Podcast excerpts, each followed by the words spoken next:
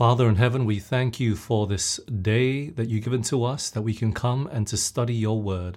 Thank you, Lord, for seeing us safely through this past week.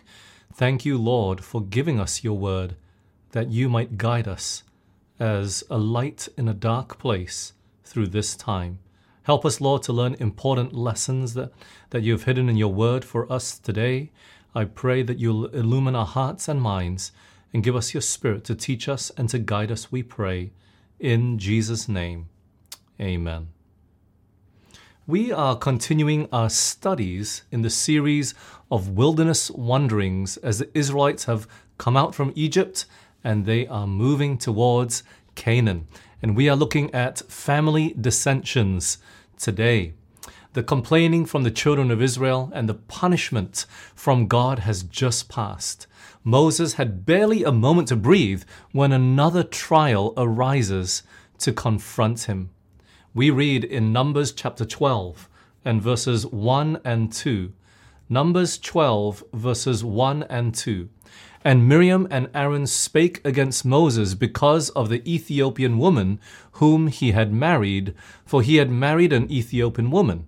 And they said, Hath the Lord indeed spoken only by Moses? Hath he not spoken also by us? And the Lord heard it. You know, to have the children of Israel murmur against and complain against Moses was one thing, but to have his brother and sister come and complain against him now would have caused more pain because it struck closer to home. The trials that Moses had to bear, he was shouldering it alongside with Aaron many times. But this time, Aaron and Miriam are the ones that are coming out to complain against him. Even though Aaron was there to support him so many times, he had seen the, the, the complaining of the children of Israel. He now, in union with his sister, are speaking against their brother Moses. And, you know, when you look at these comments, when you look at this text, to some extent, it sounds racist, doesn't it? They were speaking out against his wife, Zipporah, and they called her, her an Ethiopian woman or a Cushite woman. Ma- Moses had not married an Israelite. He had married outside of the children of Israel. However, even though Zipporah was not of the children of Israel, she and her father were worshippers of the true God. We saw this earlier in our studies when Jethro, the father in law, came out to meet Moses. But it was obvious that um, Aaron and Miriam did not take much liking to her because of her racial background, especially with the position that Moses was in. It seemed like they were jealous for their brother's welfare. At least, that's what it appears to be, isn't it? For some reason, they're picking on Zipporah and her background. But what did they say at the end there? Did you see it? They said, Hath the Lord spoken only by Moses? Hath he not spoken also by us as well? You know, talking about Zipporah, but then has God only spoken through Moses? These two don't really seem related in any way, does it? Well, I mean, what would Moses marrying a non Israelite have anything to do with God speaking not only to Moses, but also to them? Well, who was Aaron and Miriam? Obviously, they were brother and sister to Moses. Miriam was the oldest, and Aaron came in second, and Moses was the last, the youngest. Both alongside Moses, had been involved with the deliverance of the Israelites from Egyptian bondage. Let me show you. In Micah chapter 6, verse 4, we read, For I brought thee up out of the land of Egypt, and redeemed thee out of the house of servants, and I sent before thee Moses, Aaron, and Miriam. Do you see that? Not just Moses, but even Aaron, Aaron and Miriam were mentioned here in Micah. Miriam was the one that at a young age that that she stood there watching that little basket that was in the river that held Moses when um, the Pharaoh ordered all the boys to be killed and thrown into the water. He was, she was the one that was watching over this little brother of hers. And she also was the one that was chosen out of God's people to lead the ladies in singing when they came out from Egypt and when God had closed the Red Sea upon them. Look at this in Exodus chapter 15 and verse 20, and Miriam the prophetess, the sister of Aaron, took a timbrel in her hand, and all the women went out after her with tim- timbrel and with dances. She was leading the children of Israel, the women, in a victorious song, praising God. But notice it also said there that she was a prophetess she was endowed with the gift of prophecy and was one of those that led out in all this praising and, and thanksgiving to God. She held a prominent position in Israel. Aaron, of course, was the high priest, the second in command, and pretty much the right hand of Moses, the right hand man. To both of them were committed large and great positions of responsibility and leadership and the direction of Israel. So, why is it that Aaron, Aaron and Miriam say such a thing to murmur against Moses? Well, what happened in the previous chapter that we just studied in our previous study. The children of Israel, remember, they were complaining again. They were complaining about food and how they missed the food in Egypt. Do you remember that? Moses had gotten so upset that he was asking God to kill him because he couldn't take their complaining anymore. And so, what did God do? He asked Moses to choose 70 men, 70 elders from the children of Israel, and he would take some of his spirit that was on Moses and put it on the 70 elders. Do you remember that? And it seemed like Miriam and Aaron were not consulted. Maybe they were wondering why they didn't receive the Spirit from Moses, but it most likely reminded them of what had happened earlier. You see, Jethro, the father in law of Moses, which was Zipporah's wife, had come to meet the children of Israel after their deliverance from the Egyptians to return his wife and his children back to Moses. But upon seeing the burden that rested upon Moses, that he carried every day, he was sitting there judging the people from morning until evening. He didn't even have time for his family.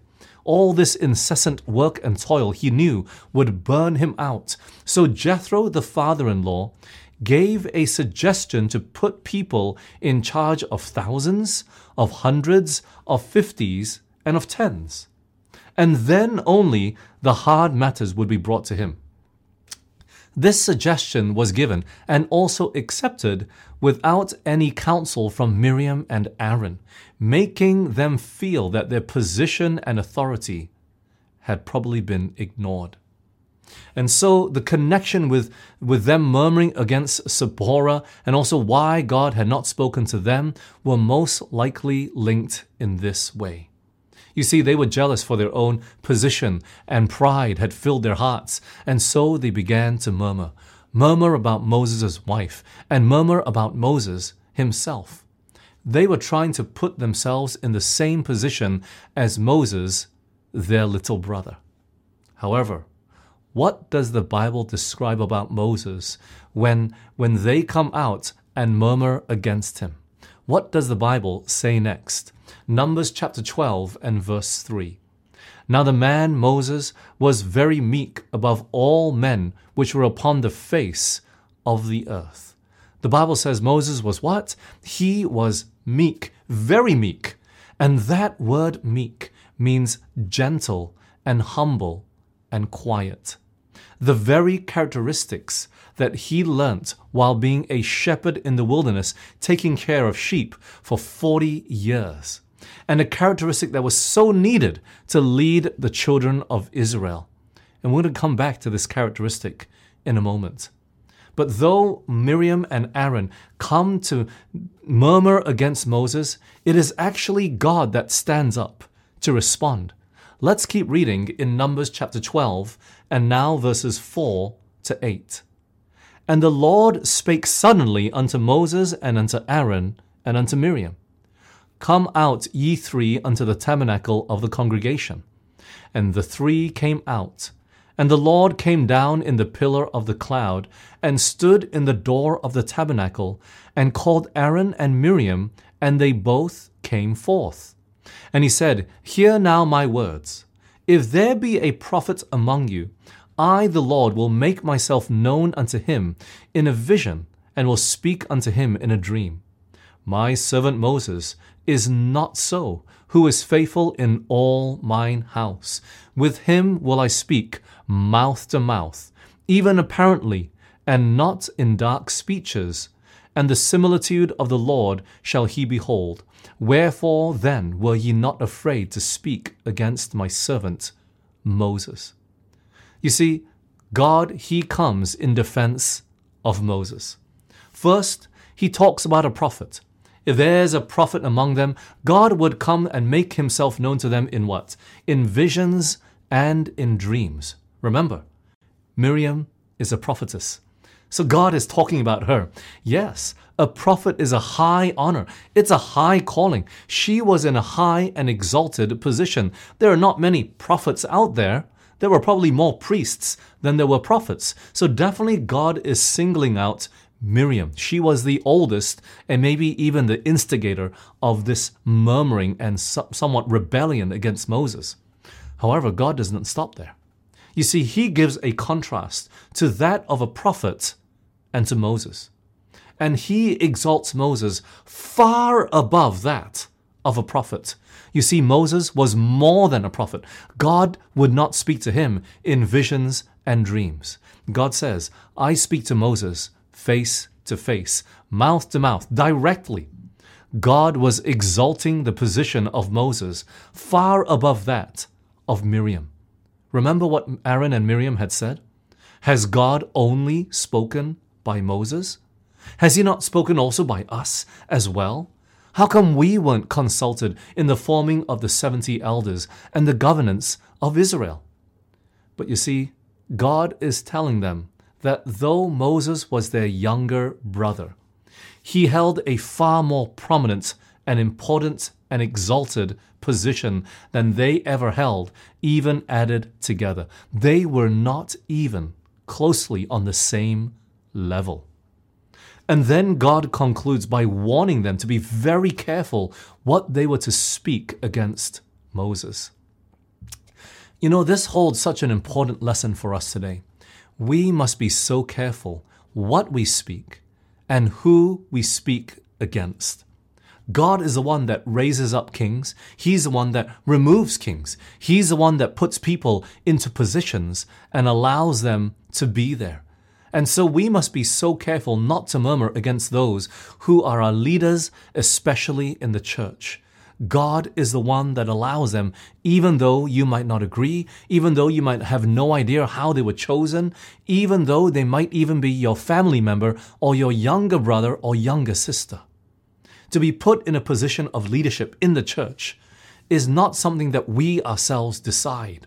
It is up to the hand of God. Even though, yes, we have nominating committees and we have people that, that form these committees to choose leaders for the church, friends, remember, God always is the one that's in control.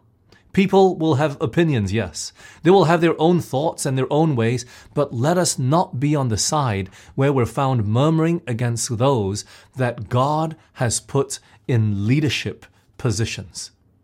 You know, even when David, King David, he was running for his life. Why? King Saul was hunting him.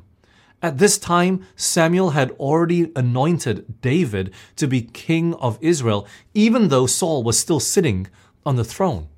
And then now Saul is jealous, he's envious, he's angry, he's hateful, and he's chasing after David to hunt him and to want to kill him. And so David is running for his life, but then comes an opportunity where David and Saul are put in such a position where David has his opportunity to kill him. But when that arises, look at what happens. 1 Samuel 24 and verse 6. And he said unto his men, The Lord forbid that I should do this thing unto my master, the Lord's anointed, to stretch forth my hand against him, seeing he is the anointed of the Lord. You see, the soldiers just told David, David, David, this is the opportunity. This is a chance that God has given to us. Let's smite him. All I need is just one shot and he'll die. But David, what did he do? he called King Saul the Lord's anointed, even though it was clear that he was the one anointed to take his position one day. David was careful not to hurt him or even to kill him. And that wasn't the only time he had the opportunity. He had two opportunities to kill King Saul. You must remember, King Saul was hunting the life of David, but yet David trusted in the Lord's timing for God to work out the situation for him at the appointed time. He knew he was going to be king. But yet God said, It's not that time. It's not that time. You see that? And friends, it is often difficult for us to wait upon the Lord. We wonder why God, He allowed certain people to be in certain positions. We wonder why God allowed this situation to happen, and we begin to murmur and we begin to complain.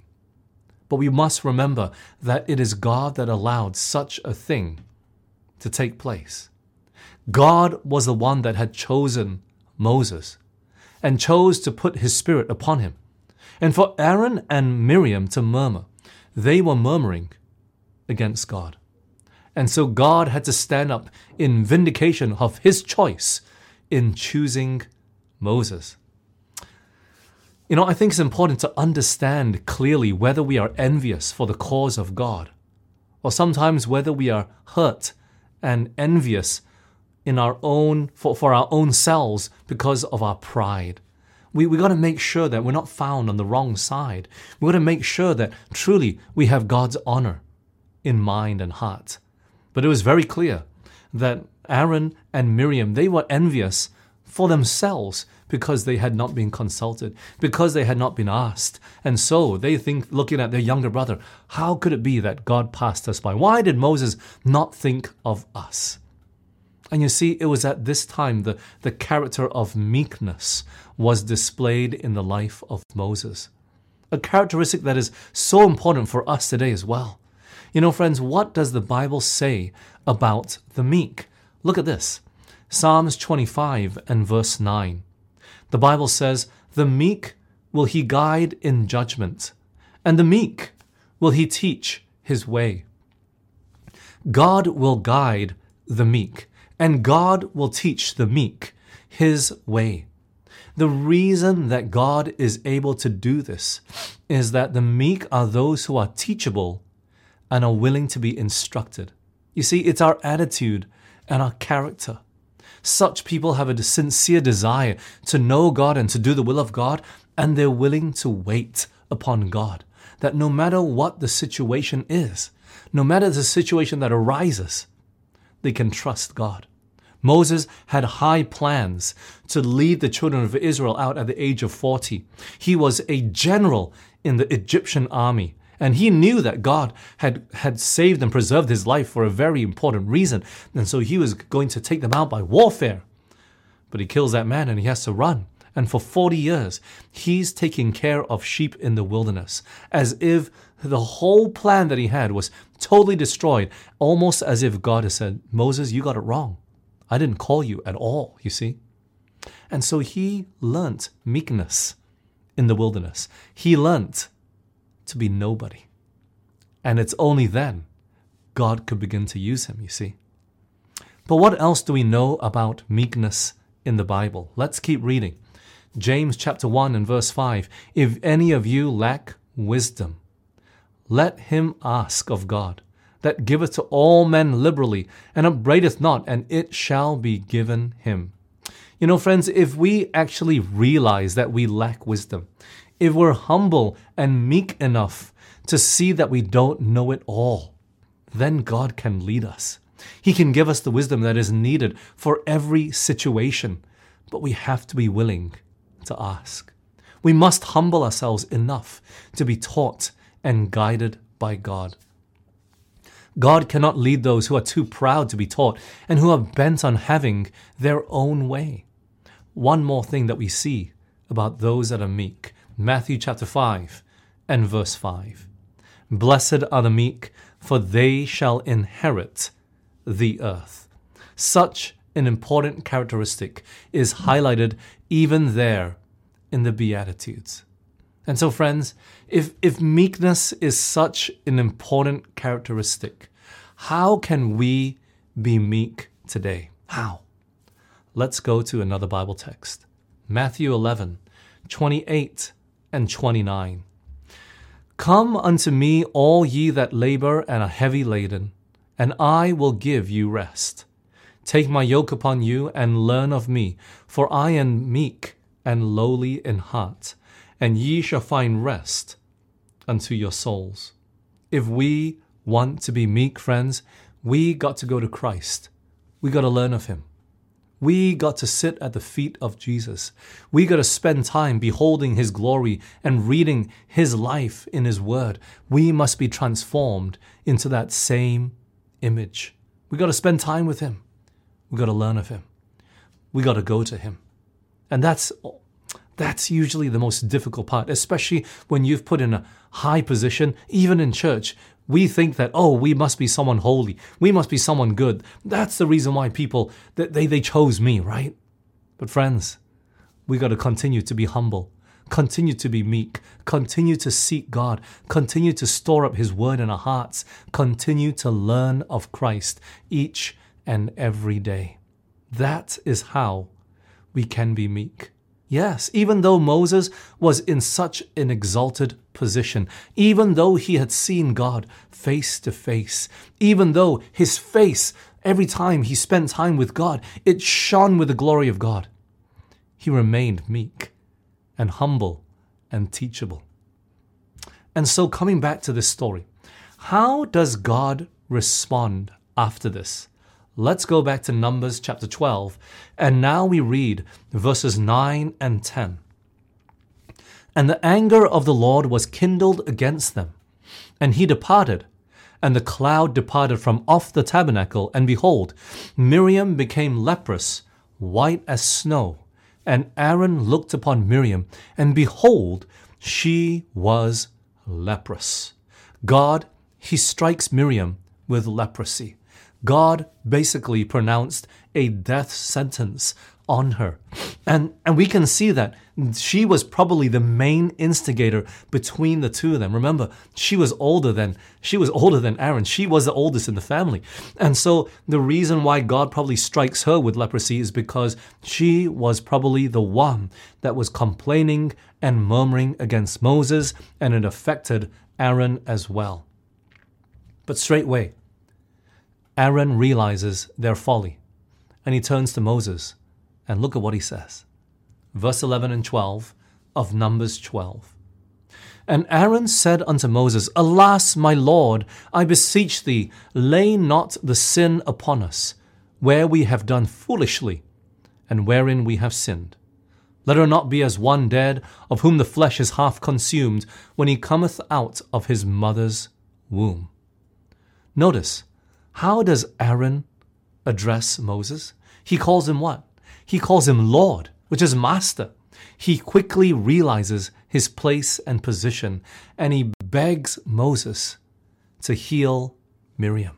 He begs Moses to intercede to God to heal her.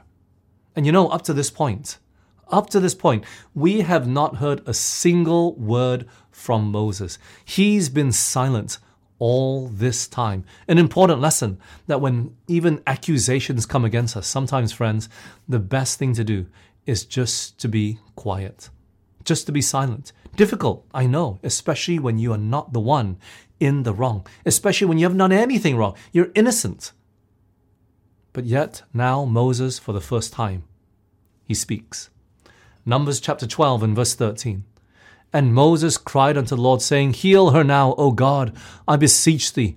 Moses immediately cries out for the healing of his sister.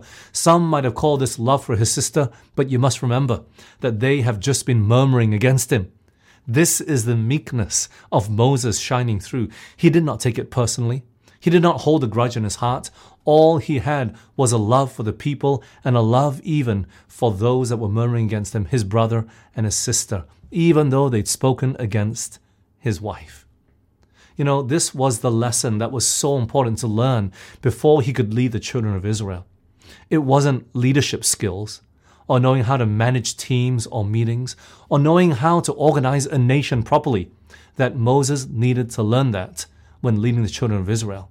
If that was the case, he would have been ready at the age of 40 because he was a general in the army. He knew about management, he knew about leadership. But what did he need to learn? He needed to learn about meekness and forgiveness, a forgiving spirit, unconditional love for the erring, and a non retaliatory spirit. And so he cries out to God to help those who have just murmured against him. How does God respond? Numbers chapter 12, verses 14 to 16. And the Lord said unto Moses, If her father had but spit in her face, she should not be ashamed. Should she not be ashamed seven days? Let her be shut out from the camp seven days, and after that let her be received in again.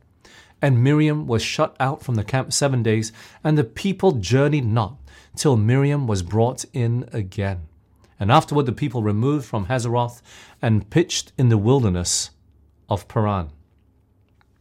Miriam would be healed, but she would be shut out from the camp for seven days because of her leprosy. The whole camp of Israel would wait for her to return before they moved on.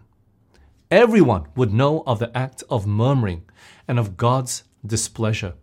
It was a warning to everyone to be careful in how they would speak against Moses and his position and his authority and speaking out against the leadership in general. You see, if the spirit of discontent and murmuring had not been held in check with Aaron and Miriam, it would have been spread over the camp quickly like wildfire. Why? Because Aaron and Miriam were in such an exalted position. And so that is why God had to resort to such measures to hold in check the wrong spirit that would pervade over the camp. And so this murmuring against leadership, and those that God has called to act as his ambassadors is a serious lesson for us to learn today. You see, in 2 Peter chapter 2, verses 10 and 11, look at this. But chiefly them that walk after the flesh, in the lust of uncleanness, and despise government. Presumptuous are they, self willed, they are not afraid to speak evil of dignities.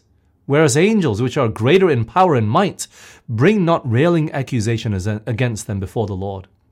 What is 2 Peter saying here?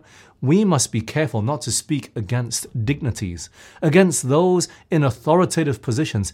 Even the angels in heaven dare not to say such things. Do you see that?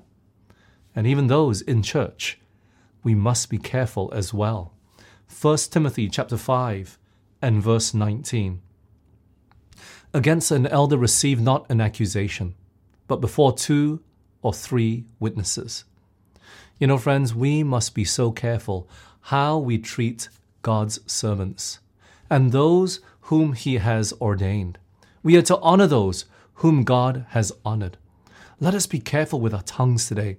We can do great good with it, but we can do great harm as well. We must be so careful not to gossip, not to murmur, not to complain, especially against those in leadership positions. God has not put us there. Let us just be thankful for where God has placed us. Let's not allow the pride to rise up and cause us to go against the will of God. Sometimes, I shouldn't say sometimes, all the time, there are people that won't agree. But how will we be able to work together? That's the important thing. Let us learn to put aside ourself, put aside our pride, put aside our authority, our background, whatever it is that we think that makes us to put ourselves in such a high position, and let us learn to think of others better than ourselves. Easier said than done, isn't it? But it's still a warning for all of us today. God is telling us those in leadership positions in the church, they are not only hit by strong temptations from within, uh, from those that would murmur, but when you stand on a mountaintop, friends, that's where the strongest winds blow. Let's use our mouths and our tongues to pray for our leaders, to pray that God would work through them. Even though they might not be the men or women of our choice, God can still do great and mighty things if we would pray for our leaders today. May God help us to that end, that we might unify our church, that we might be united as a people, that we might move forward with the grace of God and His Spirit beside each of us. Let us pray. Father in heaven, we thank you for our leaders today that you've given to us. Forgive us, Lord, where we found ourselves speaking against you speaking against the men and women whom you have put in these positions. Help us, O Lord, that we might know how to move forward unitedly in faith together as brothers and sisters in Christ. Help us to be careful of our tongues, Lord. Help us to be careful that we won't be found fighting against you.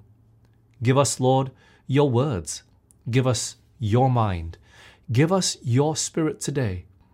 And help us, Lord, that we might use our words and our tongues to uplift, to heal, to unite, and especially to speak your words of truth. For you pray in Jesus' name. Amen. God bless you, friends. Thanks for joining us this evening. May God bless each and every one of you. May God give you a very blessed Sabbath. And until we meet again, we'll see you next time. God bless and be with you. Bye for now. This media was brought to you by Audioverse, a website dedicated to spreading God's Word through free sermon audio and much more. If you would like to know more about Audioverse, or if you would like to listen to more sermons, please visit www.audioverse.org.